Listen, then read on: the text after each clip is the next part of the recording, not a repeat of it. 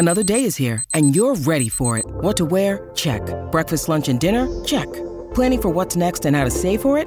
That's where Bank of America can help. For your financial to-dos, Bank of America has experts ready to help get you closer to your goals. Get started at one of our local financial centers or 24-7 in our mobile banking app. Find a location near you at bankofamerica.com slash talk to us.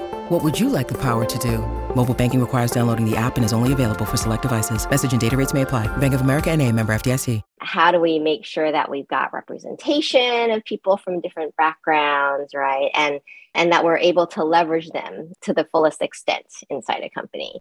Hey, it's David, and you're listening to Leadership Without Losing Your Soul. Your source for practical leadership inspiration tools, and strategies you can use to achieve transformational results without sacrificing your humanity or your mind in the process. Hey everyone, welcome to this episode. Very excited here in the middle of season 10 to bring you today's guest. Uh, she's an outstanding author and a practitioner of the work that she's doing, and we're going to learn all, all about what that is. Our guest today is Cynthia Owyang, and she's coming to us from the San Francisco Bay Area, which will make sense when you learn more about her. Cynthia is the author of All Are Welcome How to Build a Real Workplace Culture of Inclusion that Delivers Results. She is Robinhood's Vice President of Inclusion, Equity, and Belonging. She partners with business leaders, employee resource groups, and the people experience team to support Robinhood's mission of democratizing finance for everyone. She's also the founder of Breaking Glass Forums, where she develops strategies to accelerate more diverse leaders and inclusive organizations. She's a recognized diversity leader, named to Entrepreneur Magazine's 100 Women of Impact in 2021. And you know, I know she's working on 2022 and off to a very good start there. But uh, Cynthia serves on the board of directors for Ability Path, a nonprofit dedicated to empowering people with special needs to achieve their full potential. Cynthia Owyang, welcome to Leadership Without Losing Your Soul. Ah, uh, thanks so much for having me, David. I'm thrilled to be here. Well, I am very excited that you're here too. And you are one of the people that I love talking to because you are thinking about the work, the leadership work that you're doing, and you're doing that work, and you have been in, in different aspects. And that is such a powerful uh, way to approach things. I, from my own background, I, I got my master's degree from a Jesuit university, and I know they prize that both the thinking and the doing. And so I'm very excited to talk to you today. I appreciate that. Yeah, I've been a practitioner in this space for 20 years now, um, and I don't see me stopping anytime soon. I don't get that sense either. All right, so we're going to dive into all are welcome and and learn more about the work and and how we can be more in, uh, inclusive leaders, uh, building all of the things that we're talking about. Before we do any of that, though, I want to ask you if you could take us back, and you, however far that is for you, Take us back to your earliest memory of yourself as a leader. What would that be?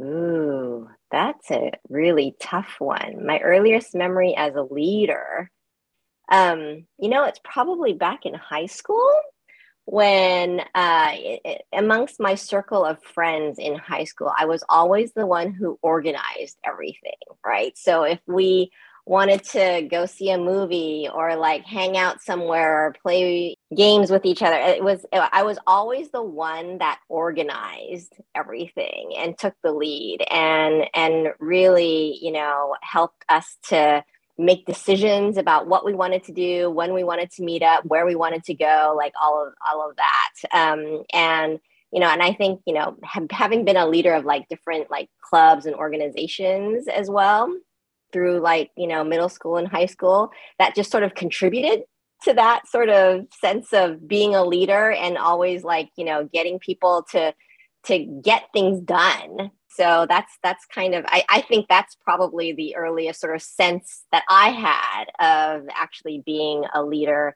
amongst my friends let alone like like in in the business environment and that that realization of the influence that you have and that ability to help people come together and get things done. So i love it.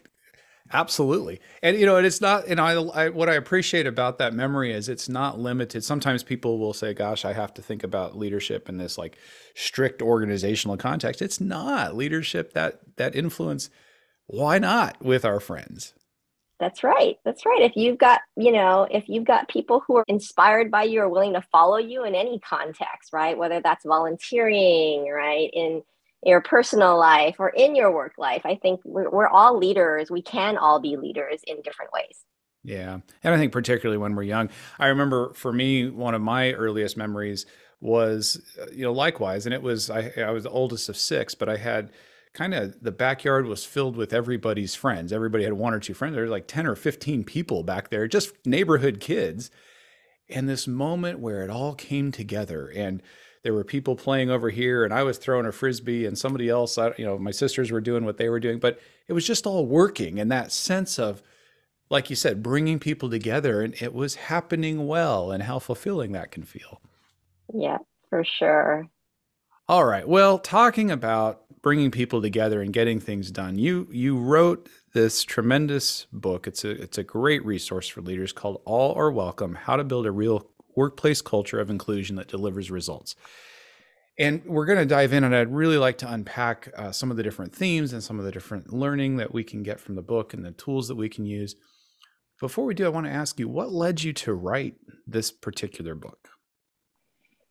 You know, it, it sort of happened uh, a, a, fortuitous set of circumstances, right? In, in some ways. Um, so, in the aftermath of George Floyd's murder, murder in 2020, um, lots of companies and, and leaders were looking for guidance on how to handle that, right? What to do next, how to actually fulfill their commitments to racial equity and social justice um, that many had made, you know, public statements about.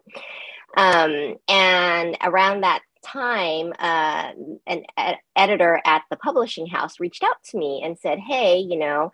we're we're seeing all of this need out there. Um, would you be interested in writing a book, given all the experience that you bring to this space? And um, you know, I I've always had this sort of hidden goal to be an author at some point in my life. Um, I just didn't think that it would happen then, or or that this would be the book that I would write. But mm. obviously, the universe was listening to my um, inner voice and decided to give me an opportunity. And so I I said yes to the editor. I you know and 2021 was just all about writing the book. And really as i think about you know the decision to do this for me it was all about how do i scale the impact that i can have right? I in my 20 year career like i've worked inside some you know big companies and small companies um, and had really great influence and impact within those companies. But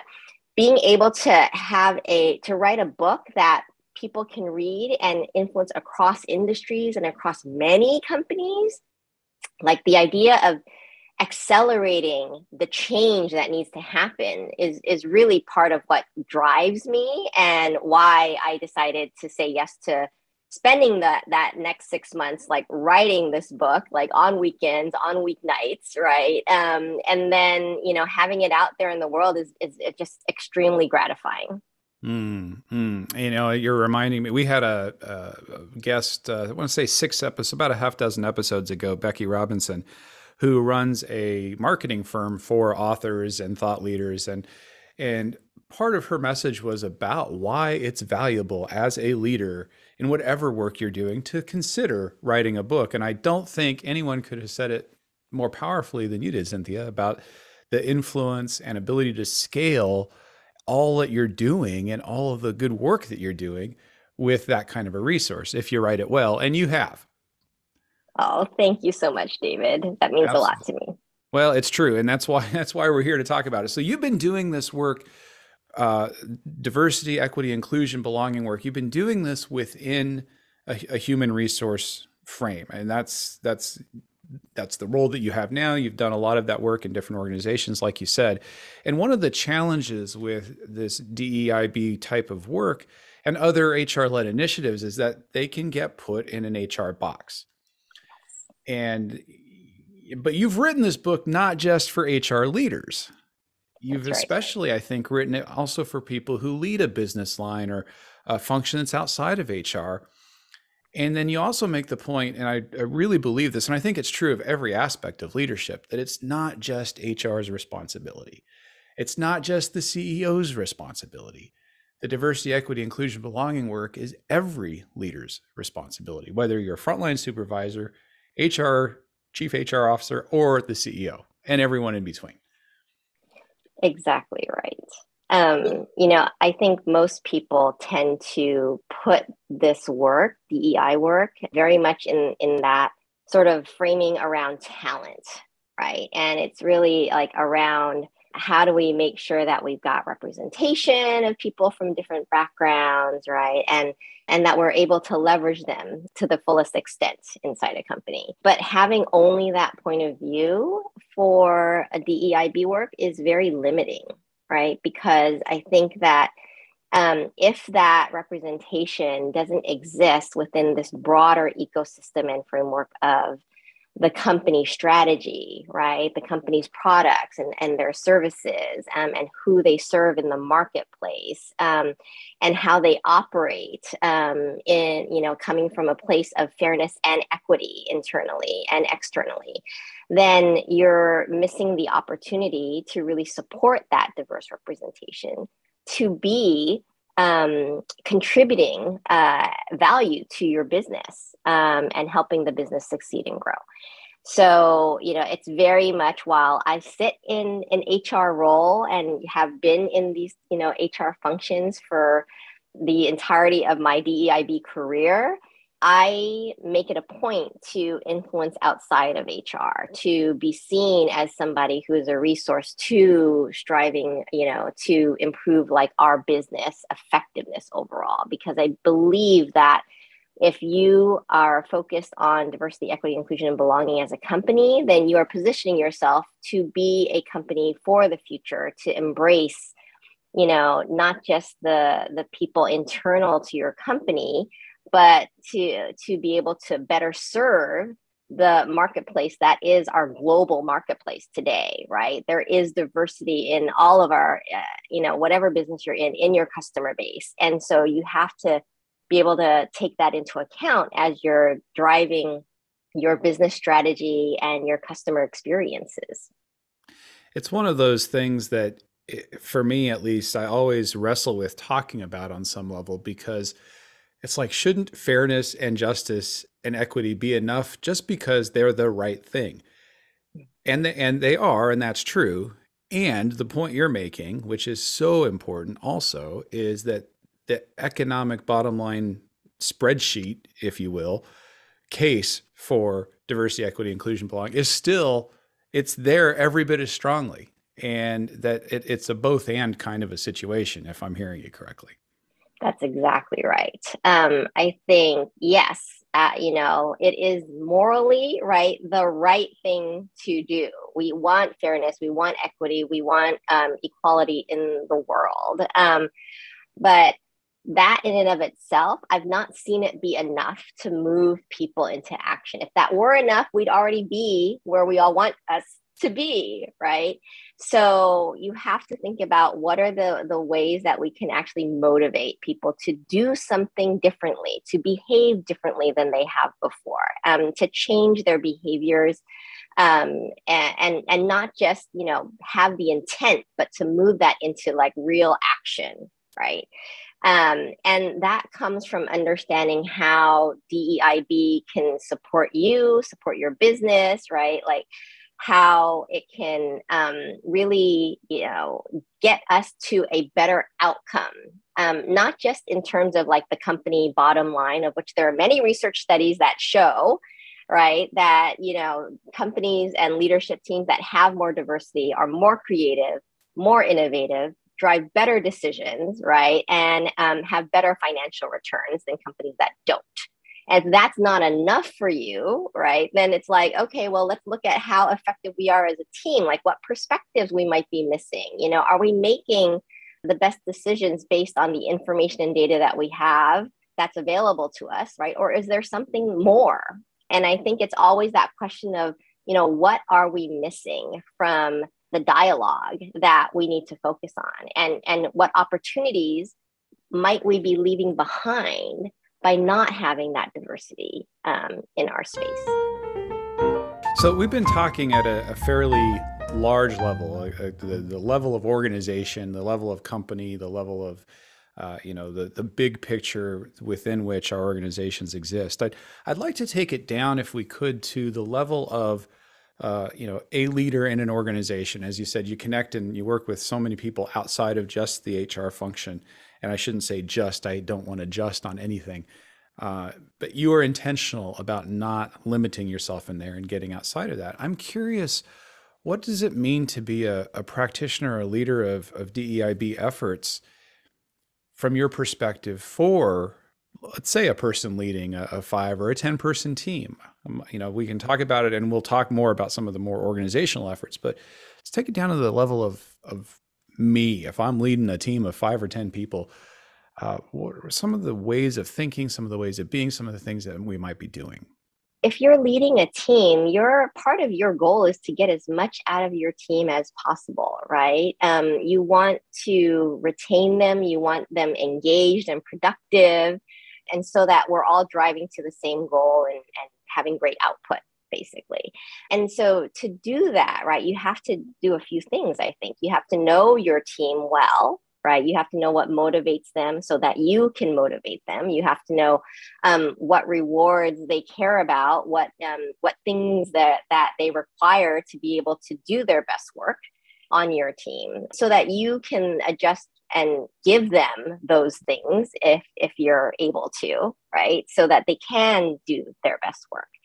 Um, so, you know, I think understanding who's on your team and just getting to know them and having empathy for their experiences and it will help you create the inclusion that you need to drive that sense of belonging that leads to engagement and you know higher retention and more productivity right? So there's a, a really strong through line in in that for any manager of small teams or large teams and then you think about the practical things that you have to do when you lead a team, right? You have to generally hire, uh, uh, at, you know, at some point, either to build the team or to replace team members who do leave, right? Um, and when you think about hiring, right, you have an opportunity to really use that diversity lens in your hiring. And um, make sure that you are adding uh, backgrounds and perspectives and experiences that can add to what you're trying to do, right? And help your team succeed. Similarly, as you're thinking about, okay, who is going to do the work? Right? Like there might be like high visibility types of work assignments and, you know, other types of, you know, admin, more office housework types of role things that you need done. Um, who are you giving those assignments to? Right.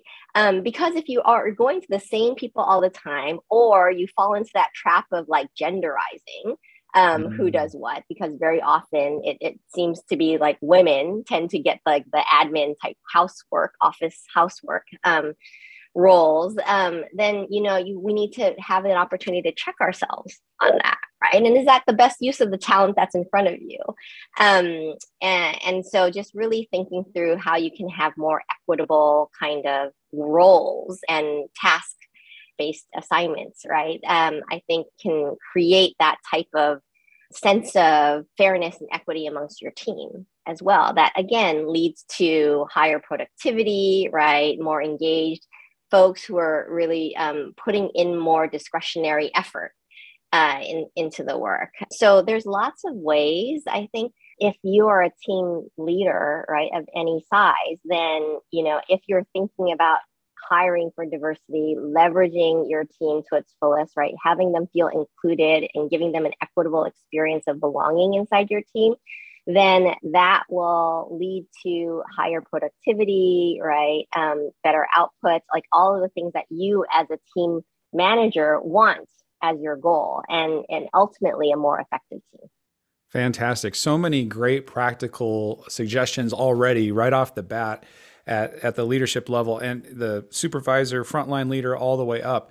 Uh, and I know you've got more. We're going to uh, unpack some more of those for us here in a little bit. But before we do, you've used some terms and, and you've referred to them. And I want to go back and just make sure we're not taking these for granted. I know some of these are still newer to some folks who might be listening. So you talk about diversity, equity, inclusion, and belonging, DEIB.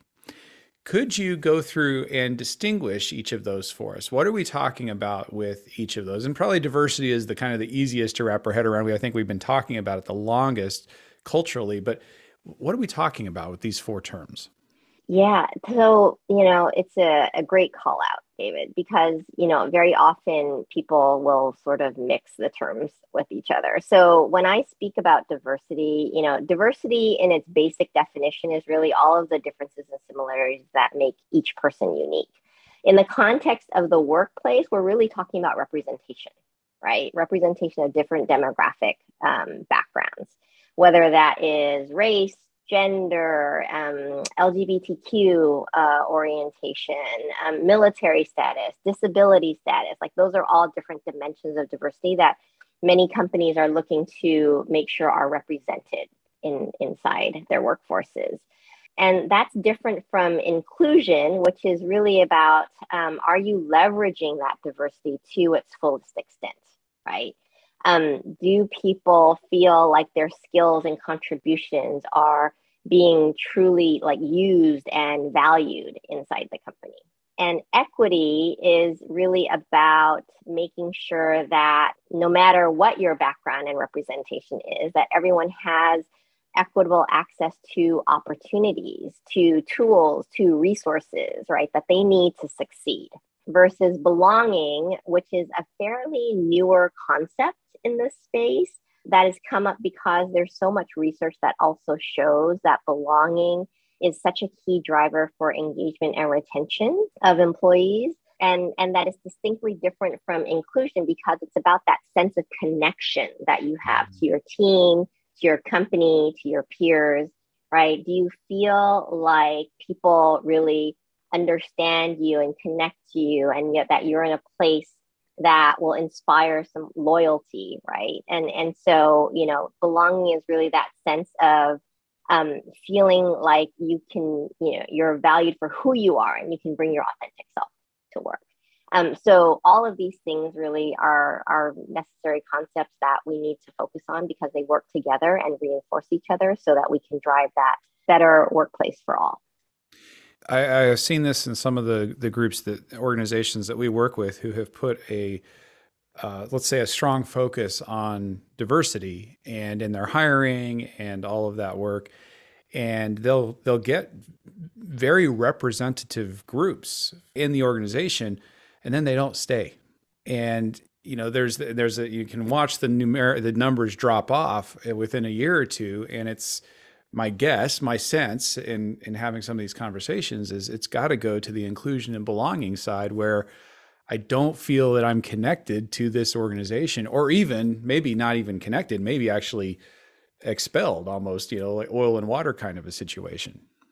Very much so. Many companies will just focus on the diversity piece and the representation of what's coming in the door. But if they're not also focusing on the inclusion, equity, and belonging pieces, then you're going to watch uh, that diversity that you spent so much time, money, and effort to bring in walk out at the same rate. And so you're not actually, in the end, making any change to your overall outcome, right?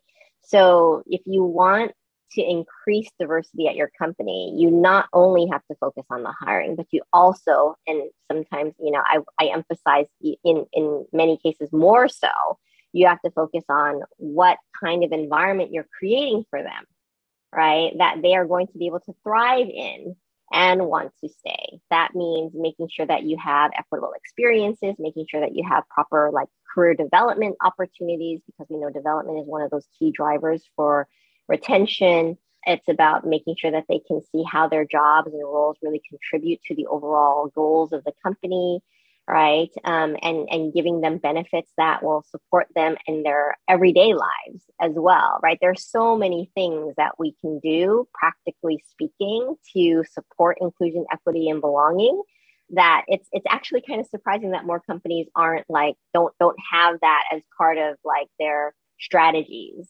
right? Yeah you know I, i'm wondering as i as i listen to what you're saying And we'll take it back up to our level of senior leaders who are listening and thinking about things strategically. Where do you recommend, or do you recommend, or does it depend on the data, where organizations should, should be focusing initially? Is there are there some key leverage points in these initiatives and in this work that are some of the, the most effective places to get started?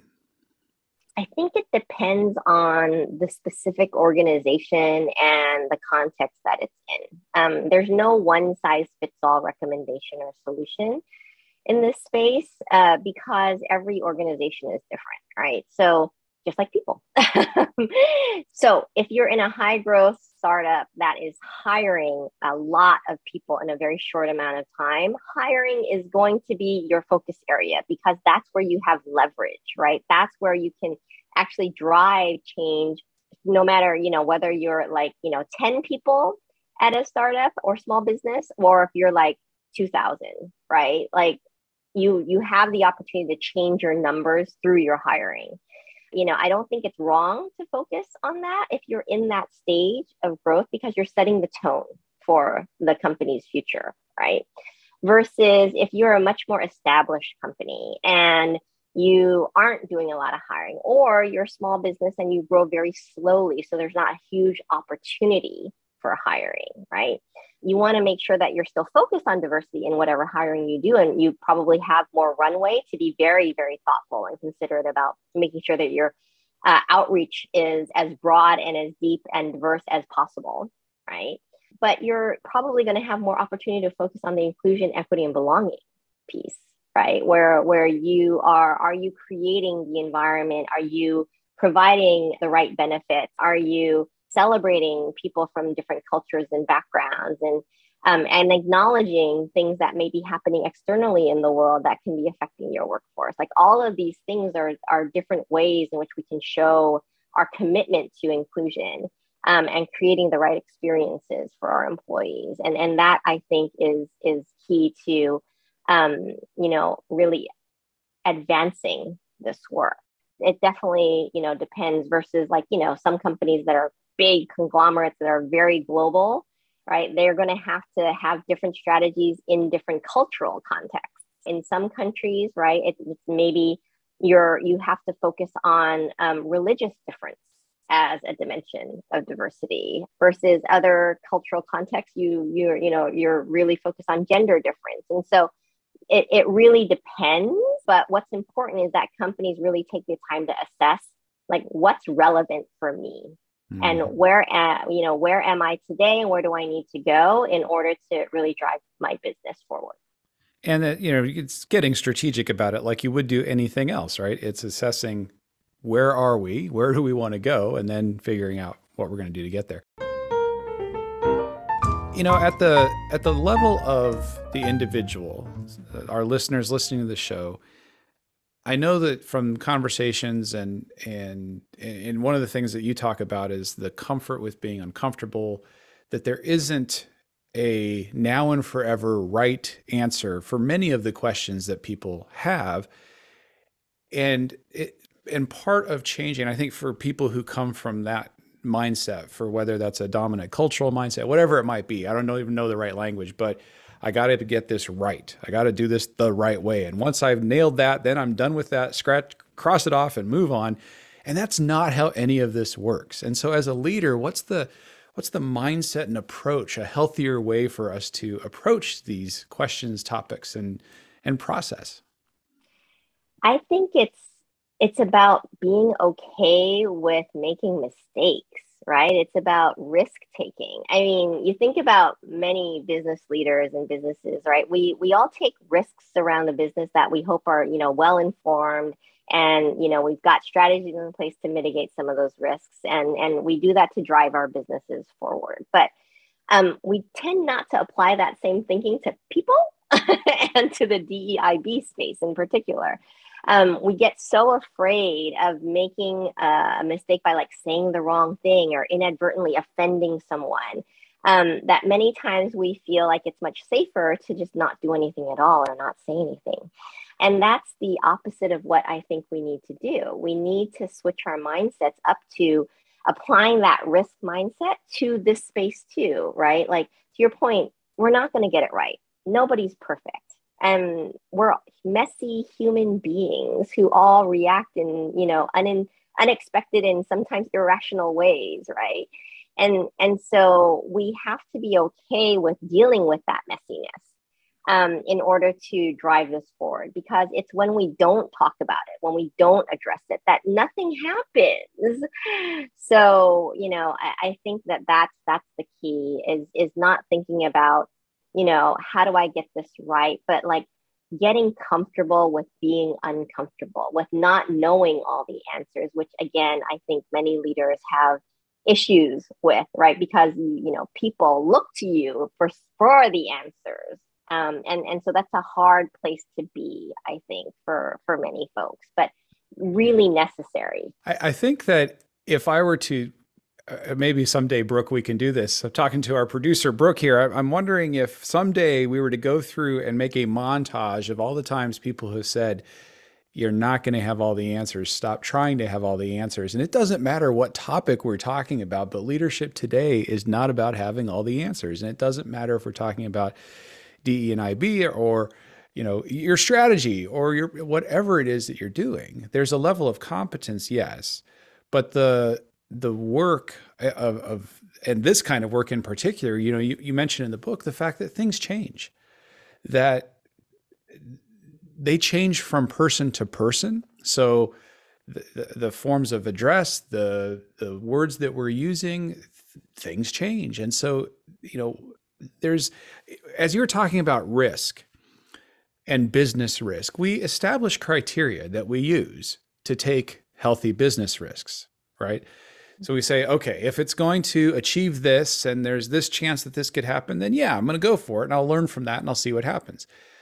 And I haven't explored this thought. It's coming out of my mouth in real time, Cynthia, but it seems to me that there can be similar criteria in our work with people and in in diversity, equity, inclusion, uh, belonging type of work of what's my purpose here? Am I am I taking a risk on behalf of trying to be helpful, connected, empathy, uh, be trying to include? You know, if I'm taking the risk on with that in mind, I'm taking a healthy risk that I can learn from. I think I'm going to throw that to you and see how does that sound. how does that strike you?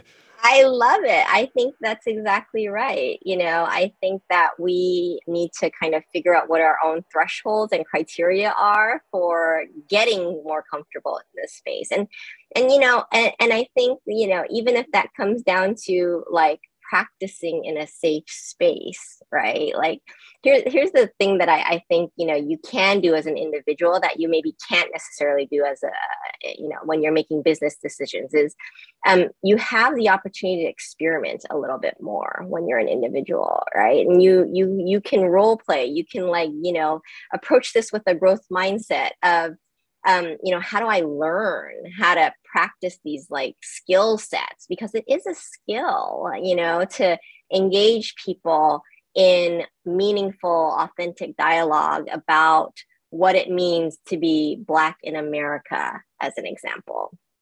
Or trying to understand what, what is the disability experience for somebody who's, you know, getting hired and coming into my company right? Like these are all things that that you you can take the time to like learn and assess and understand and engage with um, and we can all do that. And doing that even establishes a threshold of like getting comfortable with something that is different that you don't know right? Um, and can be part of that criteria for like okay like i'm i'm gonna make a mistake if if uh, you know if i ask like how do you like what pronoun do you use right? Like even like getting yourself into that habit which can feel very daunting um, once you start doing it like becomes so much easier and and i think helps us all kind of orient ourselves to okay like maybe taking this risk isn't so bad. And there are so many one of the things that it comes up for me as I read your book and and I think about what you're saying is that there are so many areas where because of what it means to be a human being, we know our own experience and it you know without any thinking about it otherwise we just extrapolate that to that's everybody else's experience and it's not true. and how not true that is. And it doesn't mean we're bad or wrong or anything, but to gosh, to cultivate that awareness, as, as you were saying, and to actively learn and seek out what are the different experiences. And I'll just, I'm going to call myself into this discussion, reading the book, talking about leadership development. Uh, you talked about an initiative that you led where you were doing, um, or if I'm understanding it correctly, targeted support from pe- for people who are from underrepresented backgrounds mm-hmm. uh, when it came to leadership development. So that's my industry. I'm all about leadership development, management skills, human centered leadership. Obviously, you're listening to the show, you know that. That's what we do for a living. And when you talked about the conversation that you had when you could get people with that shared experience of underrepresentation from a common background who then shared their own experiences and some of the limiting beliefs that they had to break through or that they could break through in those discussions. I mean, how long have I been doing this work, Cynthia? And that was a, I, I had my hand on my forehead going, holy cow. Wow. That had not occurred to me. And how important that is. You know, there are just so many different areas that we can learn. Yeah. Uh, you know, and, and, you know, we all, like we don't leave that at the door when we come into the workplace or anywhere else for that matter right and so i think it's important for people to feel like that's acknowledged and seen right? Um, and there's so much power in being able to have empathy around shared experience and to be able to to take that and and develop strategies together on okay how do how do i push past some of you know what that experience has taught me about how to navigate through the workplace right? Um, you know i was uh, talking to somebody um, not very long ago uh, about his particular you know sort of traumatizing experience as a black man um, in a predominantly growing up in a predominantly white neighborhood.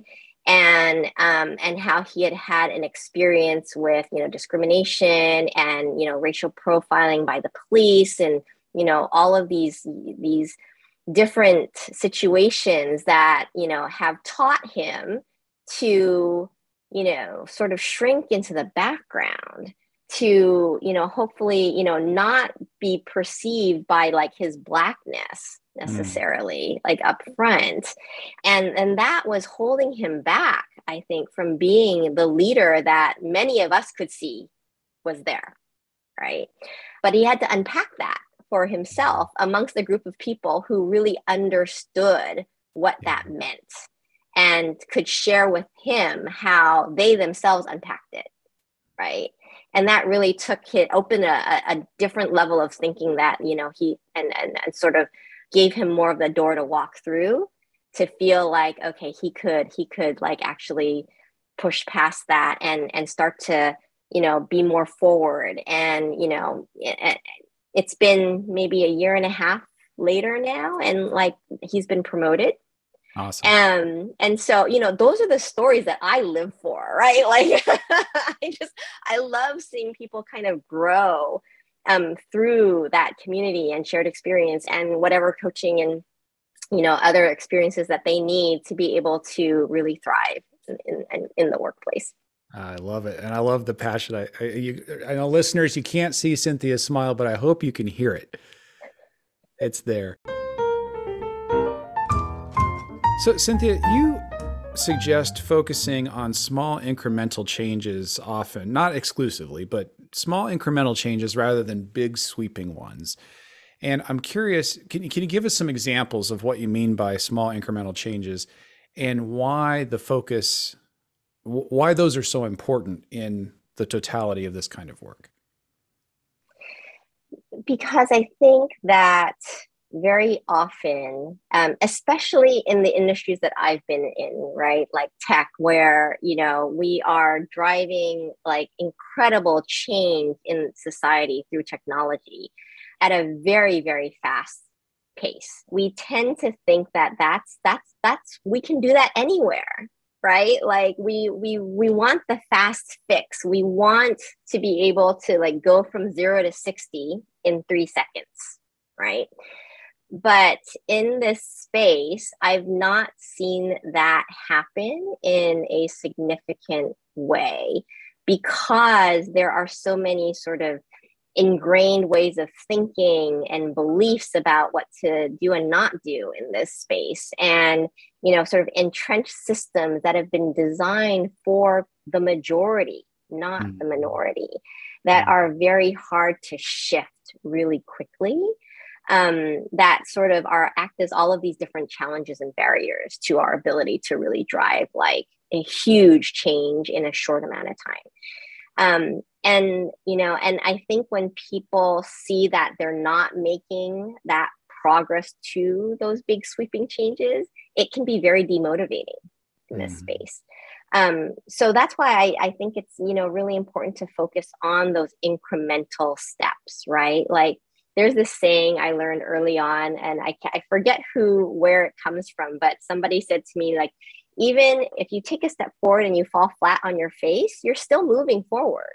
Right? Absolutely. so. Well, let's let's get practical. What are two or three examples of these kind of small incremental changes? And not that, that there's magic in any one of these, but just so that we can wrap our head around what you're talking about. What might, might be a couple of examples? I think doing something as simple as mentoring right like and you can start small right like i i mentor three to five people at any given point in time driving you know supporting individuals and, and helping them kind of grow and see how they can apply your coaching and learning and experiences to their own career trajectories can make a big difference every single person from an underrepresented background that you help to move forward in their career is an incremental move. Things like doing that, or even in a situation where you're in a team meeting and somebody makes in like an inappropriate reference or joke and not letting that go being an upstander and saying hey you know i, I think that you said this thing the impact of that was it made me feel like I wasn't valued or really like I couldn't connect to this team. And it would be great if you could use language or not say things like that or whatever, right? And how that can create sort of a, a stronger sense of equity and inclusion, right, in, in the team. Um, these... That's another incremental shift we have these daily incremental things that we can do to live this way every day if we're looking for them. Exactly. That was beautifully said. You said it. I'm just summarizing. uh, Cynthia, you have this line in the book. It, it comes a little bit later. Uh, and I thought this was so powerful, encapsulating some of what we're talking about here. You say, it's not about teaching people who are different how to conform to the norm. It's about teaching people who make up the norm to redefine what the norm is. And I thought from a leadership perspective that that so powerfully, and that's a principle that, like, okay, yes, how do we do that every day? And those, those small incremental changes are all different ways of working that out. Not teaching people who are different how to conform to the norm. It's about teaching people who make up the norm to redefine what the norm is. I don't really have a question there. I just wanted to call out that because I thought it was a beautiful thought. I love it. Thank you, David. Thank you for that. I I do I do think that, you know, if if we're going to drive real change in this space, it needs to not just come from the people who are in those minority underrepresented groups. It has to come from people who are in the majority. And we know, we know that, like, you know, we all have bias, uh, whether conscious or unconscious, as human beings. Um, and so we have to actively work to mitigate against those. And that means, you know, not letting the norm for leadership being only defined as extroverted, tall, white males, right? Um, as CEOs, you know, like we have to think about, you know, how do we leverage the people who are introverted, that they have great leadership skills in this space. We have to think about who you know doesn't fit into that like you know sort of image that we currently have of leaders. Um, and you know use that and, and apply that to like the criteria that we use on that you know everyday level right? When we're going through promotions right? Like who fits and doesn't fit um, what we see as leadership qualities means really understanding how we define leaders. Um, and that's part of redefining that norm and another area that you that you get at that again this is one that every person listening to this show has to do is performance reviews. And where all of the some of those biases that we all have because of our brains that we were born with and the culture we grew up in like we all have them. And they come out in performance reviews. So eh, i would encourage get the book read the section and learn some of those so that we can start becoming aware of them. One that you call out that i i I love your language, and you said it more succinctly than I ever have. You said halos and horns. That th- this way of um, almost labeling somebody on one characteristic with either halo or horns, which I love because I love the alliteration. I had my own version of that. Was I called it staining or anointing? and you know see leaders do that where one person gets stained the other person gets you know anointed with, for whatever it is but tell us briefly about halos and horns, and just as one example of something we need to be aware of in our own leadership and performance management. Definitely. I can't take credit for the alliteration, by the way, David. That is a well known bias that, that has been documented in psychological literature. But it is about really like taking, you know, seeing somebody does one great thing and thinking that they do everything great, right? Or somebody has done one bad thing in the last like couple of months and suddenly like nothing they do is like right. And i think that that's a really sort of dangerous kind of bias to apply because then it means that you're not looking at the full person and the full body of work. And you're making assumptions about what they will or won't do in the future based off of one experience. And we've all been there right? We've all been in places where you know I, if, if i make a mistake, oh no, like is somebody going to think that I I can't cut it anymore, right?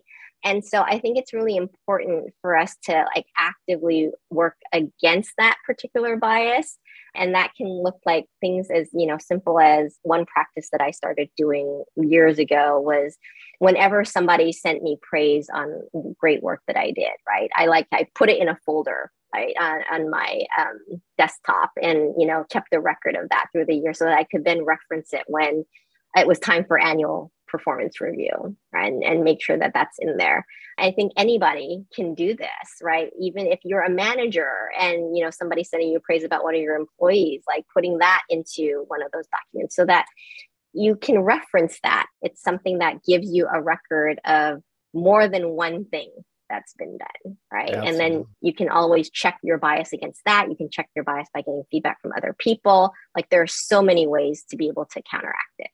Fantastic.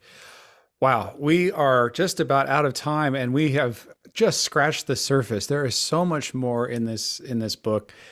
Different roles that you can play as an ally and what those look like uh, more on uh, inclusive hiring, reducing bias in performance reviews and promotions, and all of the different that we've touched on a few of these, but there's so much more. And then at the organizational level, highly encourage you to take advantage of Cynthia's book. Cynthia, tell us where can we find All Are Welcome and where can we connect with you? Yes, they are. Uh, the book is available online through Amazon, Barnes and Noble, Indie Bookshop.org, IndieBound, and you can find links to all of those places on my website, cynthiaowyang.com. And feel free to connect with me on LinkedIn or Twitter. Fantastic. And we will get Cynthia's, all of those links also in the show notes. So, Cynthia, with uh, the minute we have remaining, and then I, I know that I, you've got some things you need to go to. This work can be challenging, and you've been in the tech industry, which has a reputation for being one of the more challenging arenas. I'm curious how you care for yourself and your own emotional health because it can be exhausting and it's a like you said it's a long uphill climb to the level of change to get to where we're trying to go and by extension we'll learn from you and i'm going to give you the last word as we try to be the leaders that we want our boss to be I definitely unplug at the end of every day. And that's how I make sure that I have time for, you know, my own thoughts and to recharge. I recharge with my family, with my kids. And I I also engage in things just you know just outside. Like i lose myself in books and um, celebrity gossip magazines. Um, and that that for me is a really great way to like get my mind off of all of the issues and challenges that i'm dealing with and gives me sort of that downtime to to recharge. And i think it's just it's really important. We all have to disengage like in a really fundamental way from work occasionally to be able to get that recharge time back and and that's that's how i do it. Fantastic.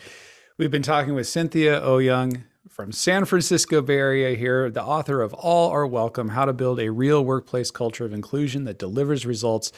Uh, cynthia is the vice president of inclusion equity belonging uh, at Robinhood. And Cynthia, we just thank you so much for being a part of the show today, sharing your wisdom with us, uh, and look forward to the continued work that you're doing and being a part of that work along with you wherever we are in the world. Thank you. Thank you so much for the conversation, David. All right, until next time. This podcast is a part of the C Suite Radio Network. For more top business podcasts, visit c-suiteradio.com.